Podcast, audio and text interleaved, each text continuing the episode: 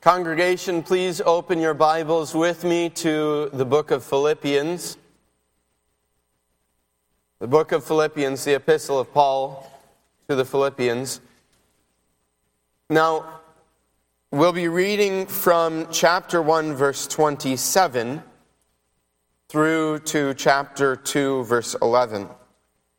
In your bulletins, it says we'll be reading verse 1 through 11, but really we'll be reading from chapter 1, verse 27 through chapter 2, verse 11. And we'll focus in this morning, although we'll refer to the rest of it, we'll focus in this morning to verse 5 through 11. So we'll read from verse 1, 27 through 211, and we'll focus in on verse 5 through 11. Hear the word of the Lord. Only let your conduct be worthy of the gospel of Christ, so that whether I come and see you or am absent, I may hear of your affairs, that you stand fast in one spirit, with one mind, striving together for the faith of the gospel, and not in any way terrified by your adversaries, which is to them a proof of perdition but to you of salvation, and that from God. For to you it has been granted on behalf of Christ not only to believe in him, but also to suffer for his sake, having the same conflict which you saw in me, and now here is in me. Therefore, if there is any consolation in Christ, if any comfort of love, if any fellowship of the Spirit, if any affection and mercy, Fulfill my joy by being like minded, having the same love, being of one accord, of one mind. Let nothing be done through selfish ambition or conceit, but in lowliness of mind let each esteem others better than himself. Let each of you look out not only for his own interests, but also for the interests of others. The passage for this morning let this mind be in you which was also in Christ Jesus, who being in the form of God, did not consider it robbery to be equal with God, but made himself of no reputation, taking the form of a bondservant and coming in the likeness of men. And being found in appearance as a man, he humbled himself and became obedient to the point of death, even the death of the cross. Therefore, God has also highly exalted him and given him the name which is above every name, that at the name of Jesus every knee should bow, of those in heaven and those on earth and of those under the earth, and that every tongue should confess that Jesus Christ is Lord to the glory of God the Father. Thus far, the reading of God's holy, inerrant, and perfect word. Let's pray.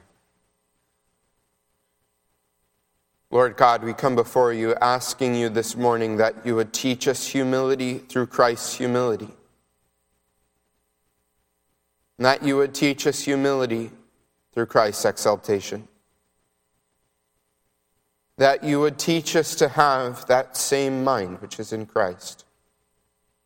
For the sake of the church, for the blessing of her people. We pray this in Jesus' name. Amen.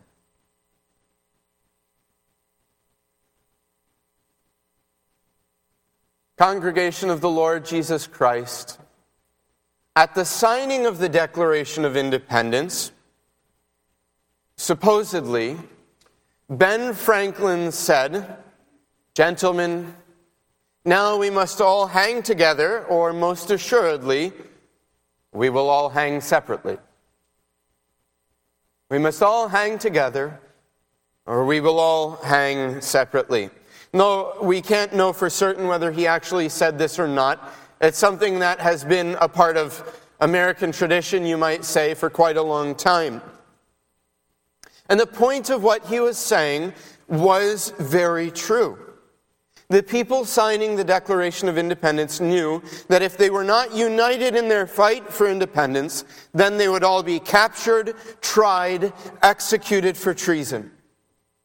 The colonies of New England needed to be united in order, in order to weather the storm that they knew that was coming. Now, if we consider, brothers and sisters, the context of what's going on in Paul's life and in the life of the Philippians, you'll find that their situation was somewhat similar. Paul is speaking to a people by, who, by all indication, are facing persecution and difficulty. We see this in Philippians chapter 1, verse 28 and 29, where Paul speaks of the opponents of the Philippians, and then he says, For to you it has been granted on behalf of Christ not only to believe in him, but also to suffer for his sake. Paul knows that the Philippians are going through difficulty. And to make matters worse, while Paul yearns to be with them, to be someone who can strengthen them in their time of need, nonetheless, he can't be there. He himself is facing persecution in prison, and by the tone of the letter of the Philippians, it seems he's not sure whether he will live or die. He's not sure what will happen to himself. And so in verse 1 through 4, the context of our passage this morning, Paul pleads for the people to be united. Much like Ben Franklin to say, hang together, or else we will all hang separately. There's one thing in particular that Paul believes will keep them bound together, and that is humility. Above all other things, humility. To place ourselves below everyone else. He says in verse 3 and 4 of chapter 2 Let nothing be done through selfish ambition or conceit, but in lowliness of mind let each esteem others better than himself. Let each of you look out not only for his own interests, but also for the interests of others. Brothers and sisters, although now we do not face the same visible persecution that the church of Philippi faced, nonetheless, the same thing that holds for Paul holds true for us if we do not hang together, we will all hang separately. The world does not wish to see the people of God worshiping Christ. The world does not wish to see Christ's name upheld. The world does not wish to see a people called out for Christ's own possession. And because of this, we as a church need to be united. It's this idea Paul wants us to consider this morning humility for the sake of unity in the church. And in order to get his point across, Paul in our text uses Christ as an example. He says in verse 5 Have this same mind in you that was in Christ Jesus. Our goal this morning, then, congregation, is to learn this humility through the example of Christ. And we'll see this in two ways. First, congregation, we will examine the humility of Christ. The humility of Christ and his abasement. And second of all, we will see the exaltation of Christ. The humility of Christ and the exaltation, sometimes referred to as the humiliation of Christ and his exaltation. We begin in verse 5 through 8 with the humility of Christ. Look with me there. He says, Let this mind be in you, which was also in Christ Jesus, who being in the form of God, did not consider it robbery to be equal with God but made himself of no reputation, taking the form of a bondservant and coming in the likeness of men. And being found in appearance as a man, he humbled himself and became obedient to the point of death, even the death of the cross. Here, brothers and sisters, the humility of Christ is laid out in a striking fashion. But Paul does not begin with Christ's humility.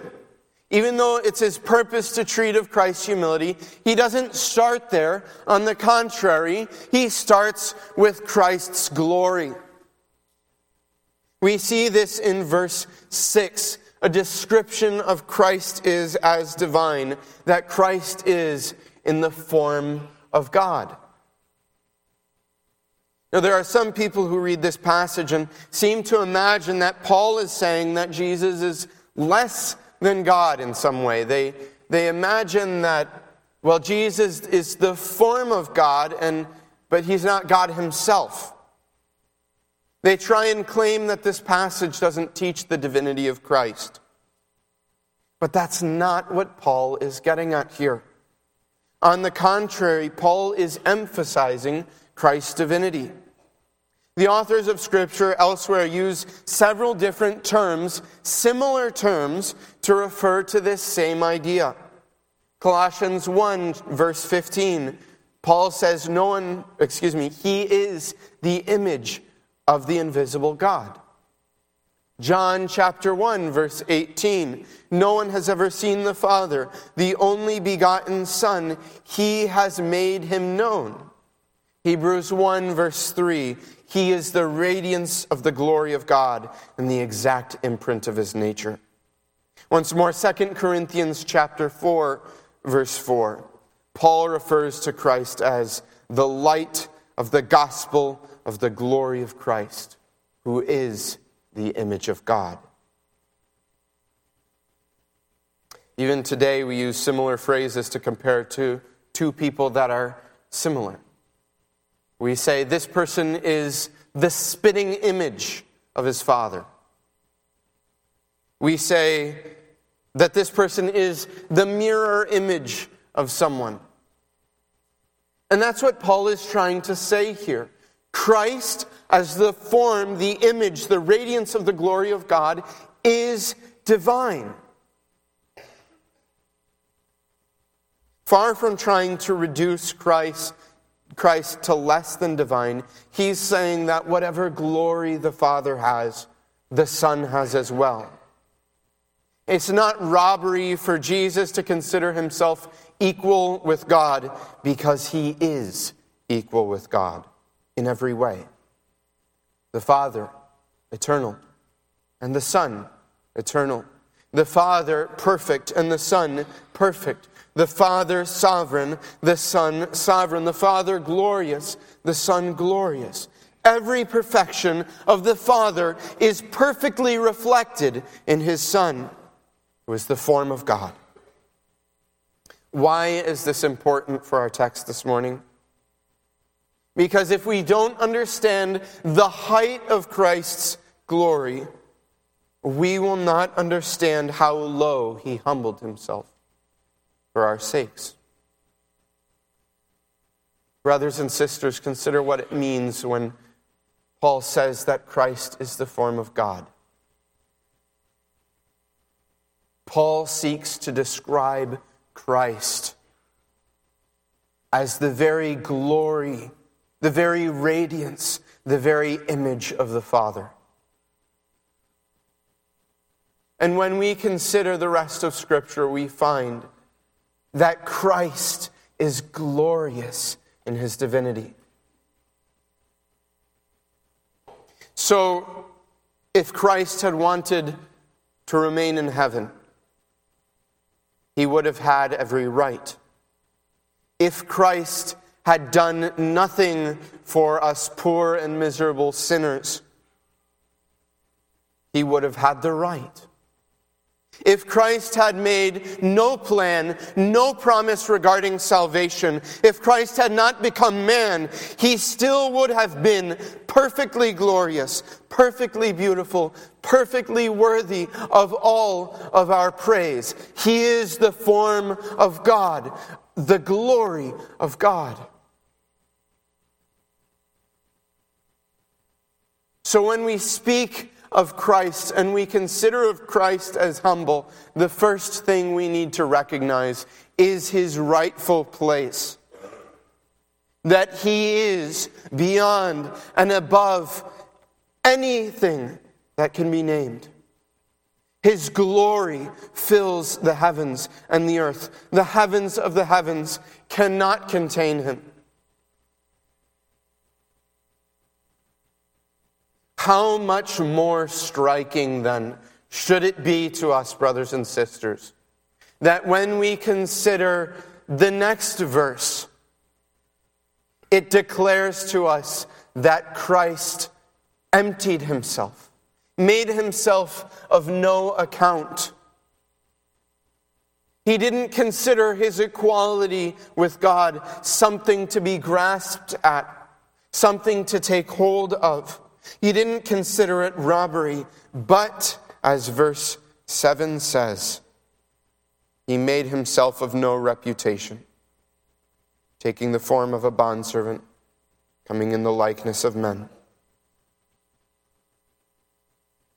Where Christ was full of glory, full of beauty, he lowered himself.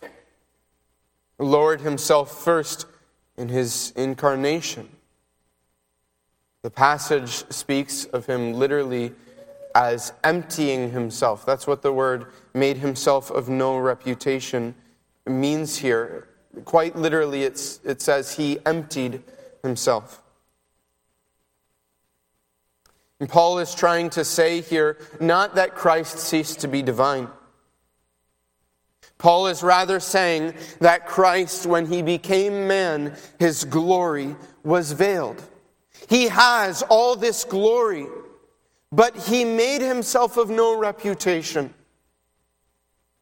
He emptied himself of all the visible glory. That Christ was not born in a palace with a crown on his head. On this earth, he did not sit upon a throne. He was not surrounded, at least visibly, by the panoply of angels. As Isaiah says, he has no form or comeliness. And when we saw him, there's no beauty that we should desire him. He walked upon this earth in deserted places with the poor and the downtrodden, with the filth of humanity. He ate and drank with men and women that were horrible sinners, though repentant. He lived among and with us, brothers and sisters. Poor and vile sinners though we are, he deigned to make himself of no reputation. As he himself declared, foxes have holes and birds of the air have nests, but the Son of Man has nowhere to lay his head. Christ was not recognized by his own. He was not received by his own. He was not loved by his own. Is this not astounding, brothers and sisters? That Christ would humble himself in his incarnation to become a man. And not just a man, but this passage tells us to take the form of a servant to take the form of a slave. What does a servant do? Is a servant free to do whatever he wants, to seek his own glory, to seek his own blessing, to seek his own gifts? No. A servant's task is to take care of others, to work for others, to do that which others will not do, to place himself below everyone else and care and serve everyone else. That's the job of a servant. And that's the job Christ took upon himself. As Jesus himself said, the Son of Man did not come to be served, but to serve and to give his life as a ransom for many. Mark 10, verse 45. The wonder of Christ on this earth, brothers and sisters, consists in his humiliation. The glory of Christ on this earth consists in his humility. That he would lower himself from the highest of the heavens to be among those of us who are dust. Consider yourselves, brothers and sisters. Who are we in reality? Are we worth service? One Puritan puts it this way Our father is Adam, our grandfather is dust, our great grandfather, nothing. We were not worthy of service, yet Christ humbled himself for our sake. He deigned to live among us. Yet, brothers and sisters, the humility of Jesus Christ extends even further still to the humility of his death. From his incarnate, from his the glory of heaven, he steps down to his incarnation and he steps further down to death. And not just any death. Jesus didn't suffer a quick and painless death on our behalf. He didn't suffer a death free from shame a painless execution. He suffered, Paul says, even the death of the cross. Look upon this serving Savior's shameful death, brothers and sisters. Don't allow familiarity with the death of Christ to distract you from the humiliation that he went through. He was betrayed by Judas, a man who many considered to be one of his closest friends. Shame of shame. He was condemned to death by priests who were not deserving to be in his presence. Shame of shame. The same people he came to serve shouted, Crucify him. Pilate and Herod, weak imitations of the King of Kings, allowed him to be brought to the cross. He was beaten, mocked, flogged. They pretended to pay homage to him for a joke. And when he was upon that cross, People walked by and shook their heads, jeering at him. And if this were not low enough, even those who were crucified by his sides thought they were better than him, laughing at him, mocking the Son of God. The cross was reserved for the dregs of society, the scum of the earth the murderers and thieves and rebels. Not even the people crucified next to him would associate themselves with him, at least not at first. When he died, the king of all creation was quickly and unceremoniously wrapped up and placed in a tomb. No honor, no glory, no spices for his burial. Christ humbled himself, brothers and sisters. Christian, compare yourself to this suffering servant Savior, shamed upon the cross. If anyone deserves honor, if anyone deserves glory, it is this Christ, the very form of God. But Christ made himself a servant, placing his own first, submitting himself to every abasement that can be imagined. And Scripture declares for us that he did it all, brothers and sisters, for those who are in him. He did it all for us, worms though we are, dust of the earth, if we are truly in Him in repentance. Brothers and sisters, boys and girls, the humility of Christ should teach us to be humble as well. Paul wants us to imitate Christ, to have, as verse 5 says, that same mind which was in Christ, to look to Christ and to put Him into practice. Christ is equal with God, but we are at, at best equal to other men. If Christ could lower himself for our sakes, then can we not lower ourselves from our pride and our vain glory to have a true opinion of ourselves? To place ourselves below others? To say, for the sake of those in this church, for the sake of those around me, I will have a true opinion of myself, humble myself, and serve those around me. Christ is full of true glory.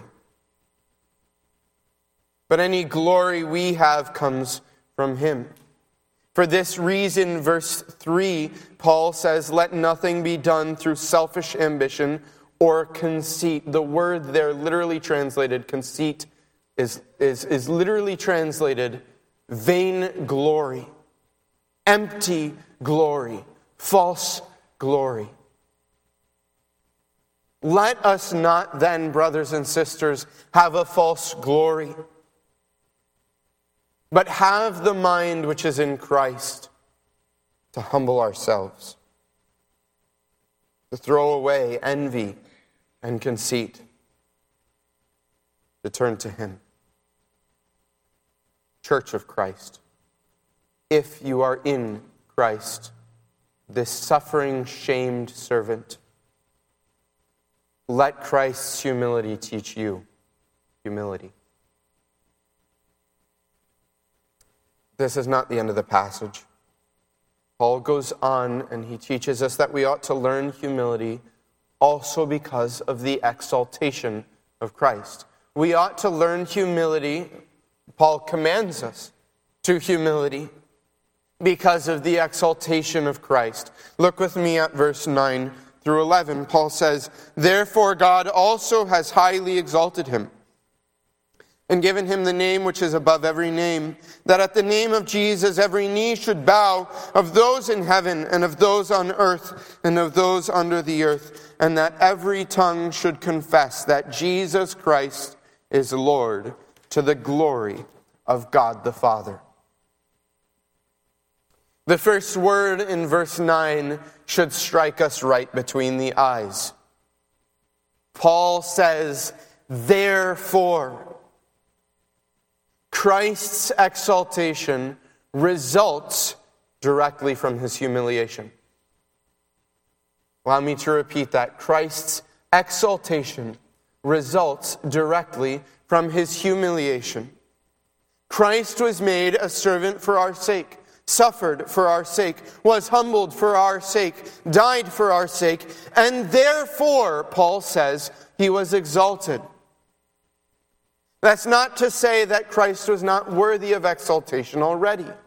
As we've already seen, Christ was in the form of God, worthy of all praise. But God the Father was eminently pleased in the work of Christ in his life and his death upon the cross. He was glorified in that moment of Jesus' death for our sakes. And for this reason, the Father exalts Christ. There are three things we need to see, especially about this exaltation of Christ, brothers and sisters.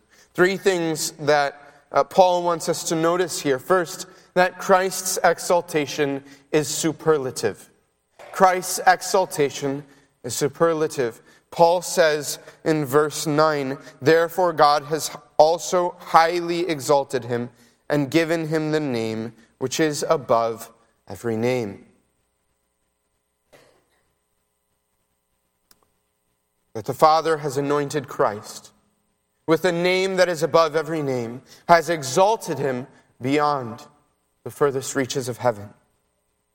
Names in Scripture often have power. They tell us something about the people they're referring to. When we look over Scripture, we often see that this is the case. But there's nothing mythical or, or, or mystical necessarily about this. What Paul is saying here is that Christ is exalted. He uses his name to refer to the person of Christ.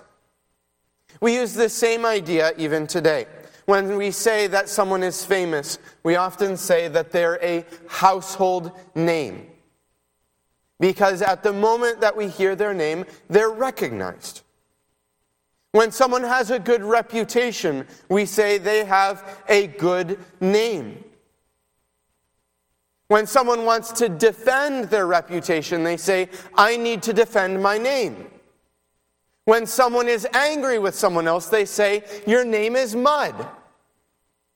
And so, what Paul is saying here is simply this the Father exalted Christ to the highest place.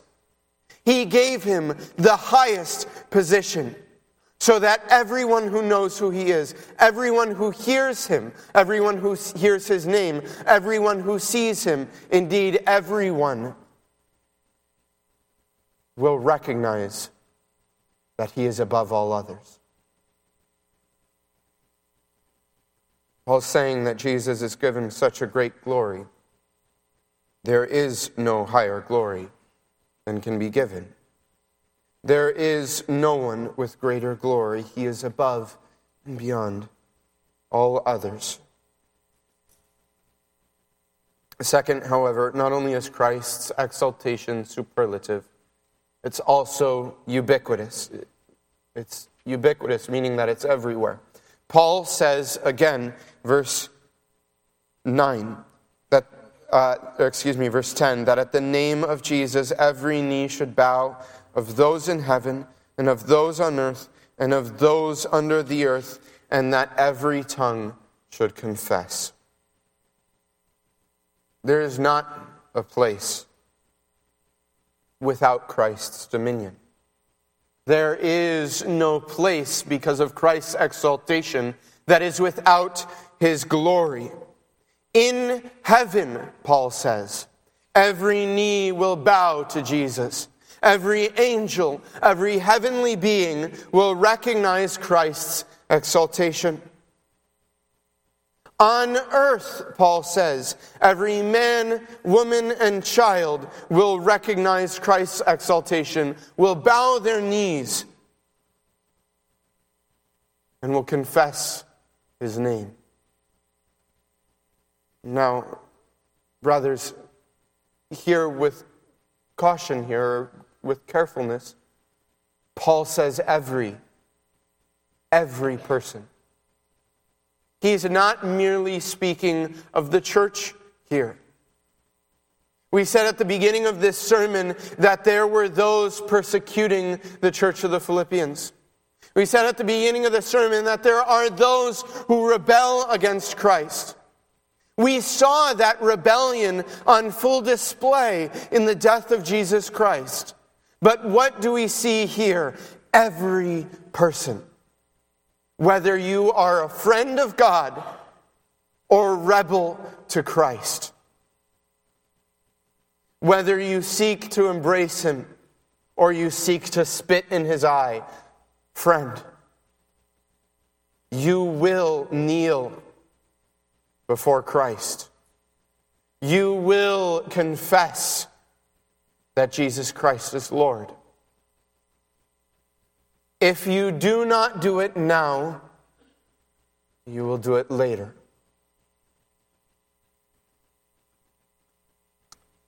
Furthermore, all those, Paul says, who are under the earth, all those who are now in the grave, must and will recognize Christ's exaltation. Paul speaks of heaven and earth and under the earth, and by this he means everyone and everything. Everything that exists in this world, everything that exists, whether physical or spiritual, whether you be angel or demon, man or beast, living or dead or inanimate, all will confess that Christ is Lord. Even Satan and his legions will be forced to recognize his exaltation. I ask you, do you now recognize his exaltation, brothers and sisters? If you do not, you will. Far better to repent now, to cling to Christ, the suffering servant, shamed, than to fall on your knees before Christ, the glorious King. And that's what we see in the third place here that Christ's exaltation is confessional. It is superlative. It is ubiquitous. It is also confessional. Paul says in verse uh, 10 and 11 all will bow, all will confess that Jesus Christ is Lord for the glory of God the Father. The picture Paul paints of the final judgment is that of all of creation swearing fealty to Christ. All of creation confessing that they rule over, that he rules over them, that they should have been his servants. The whole world must one day fall before him and confess that Jesus is Lord. This is far different from what we saw in Jesus' day. In the time of Jesus' humiliation, every sphere of religious and secular government rose up against Christ to condemn him. During his life, few bowed the knee to him. During his life, very few confessed that Jesus Christ is Lord. Throughout history, it has been the same. And even today, there are few people who recognize and confess that Jesus Christ is Lord to the glory of God the Father. That's why we see throughout history the true church persecuted. That's why we see the Philippians under suffering. That's why we see even today the governments of this world despising the Lord. But soon comes the day when all of that will change. The words of Psalm 2 will prove true. Ask of me, says the Father, and I will give you the nations for your inheritance and the end of the earth for your possession. You shall break them with a rod of iron, you shall dash them to pieces like a potter's vessel. Brothers and sisters, look upon Christ in his exaltation. Look upon him in his glory, being in the name above every name, being the name that will be confessed by all, that all will declare that he is Lord. How can we be proud when we will bow the knee before this Most High King? How can we be self serving when we're servants of the name above all names? When that same one who was our servant is now the King of Kings, the Lord of Lords, crowned with glory and honor above all, through all, in all. How can we be proud and self serving when we see such a one as this?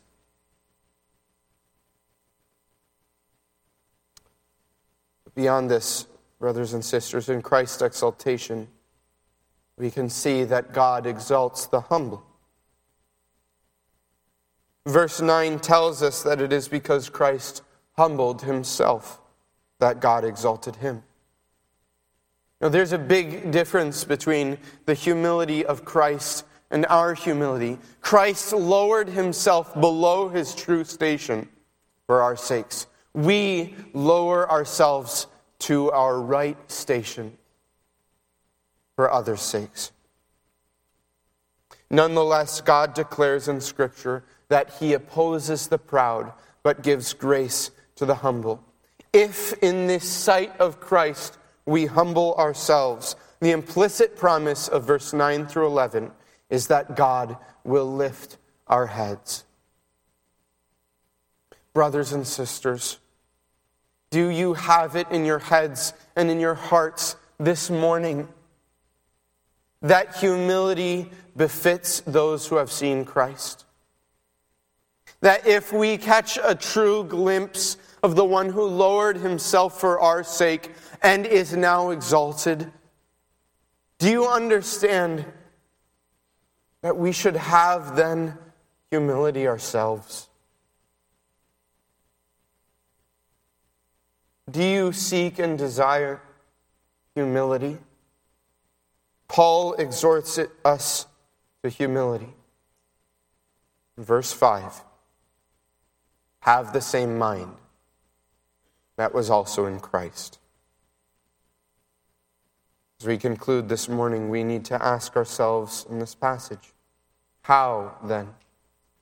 How can we live humble lives while we worship Christ, while we wait for his return, while we examine and view his death? The answer is simple. Let this mind be in you, which was also in Christ Jesus. This should be true for everyone here this morning who is truly in Christ. Children, if you love Christ, let his mind be in you. To speak of practical matters for a moment, whether you are with your friends or at home, remember what Christ did for you how he humbled himself and helped others, how he's now glorified. To help do chores around the house, to say, I am not worthy of being served. Let me serve others because Christ served me. Giving up something when someone else wants it becomes a lot easier, boys and girls, when you remember that Jesus left heaven for you mothers and fathers. Likewise, let this mind of Christ be in you. Your task of raising children can be difficult. Children can be brats.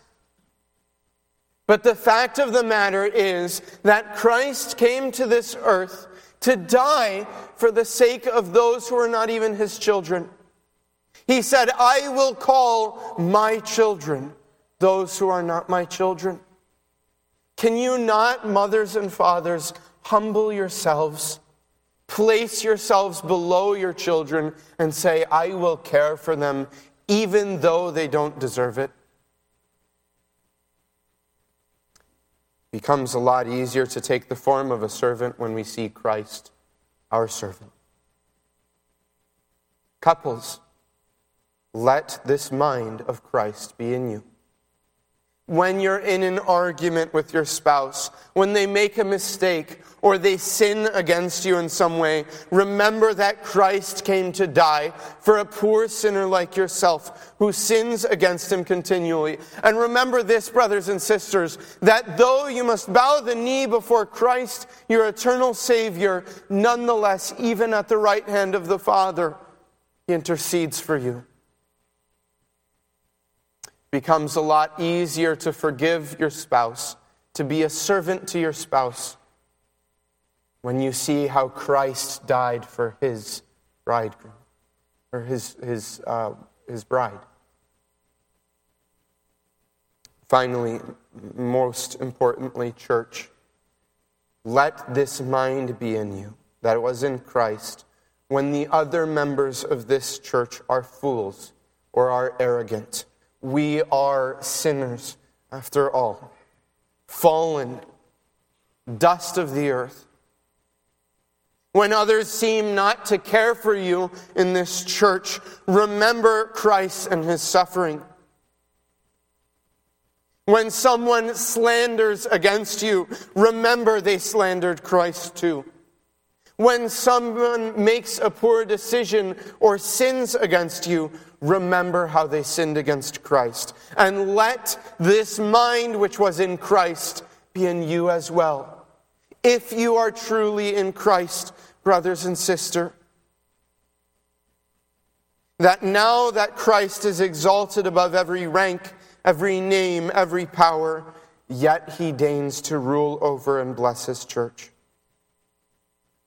Pray to Christ then to take away your pride, to teach you humility when you are in this church and others sin against you. Let this mind be in you for the glory of Christ. And if you do not know or bow down now to Christ, brother, sister, friend, come before Christ now. Come before this suffering, shamed servant. Humble yourself. Take a view to your true position and declare and trust that in Christ alone there is salvation. In Christ alone, this servant is their blessing. Let this mind be in you, which was in Christ as well so that in serving others, you might glorify God. In trusting in Christ, you might glorify Him. Amen. Let's pray. Lord God, we, we consider the life, the death, the resurrection, the ascension of our Lord Jesus Christ. And we see the humility that it should create in us. We see the humility that it should build in us to have a Lord who is above all, yet who made himself of no repute. To see a Lord who made himself of no repute and then was exalted by the Father. We pray, Lord, that we would lower ourselves to our true position, that we would, as Paul says, in humility consider others as more important than ourselves. We pray this, Lord, in all of our relationships, but we pray especially for this to be the case in the church, that we would care for each other, serve each other, place ourselves below each other for the unity of the church, so that when the world seeks to destroy us, we may say, Yet we have a Savior. And we may hang together, so that we will not hang separately. We pray this in Jesus' name. Amen.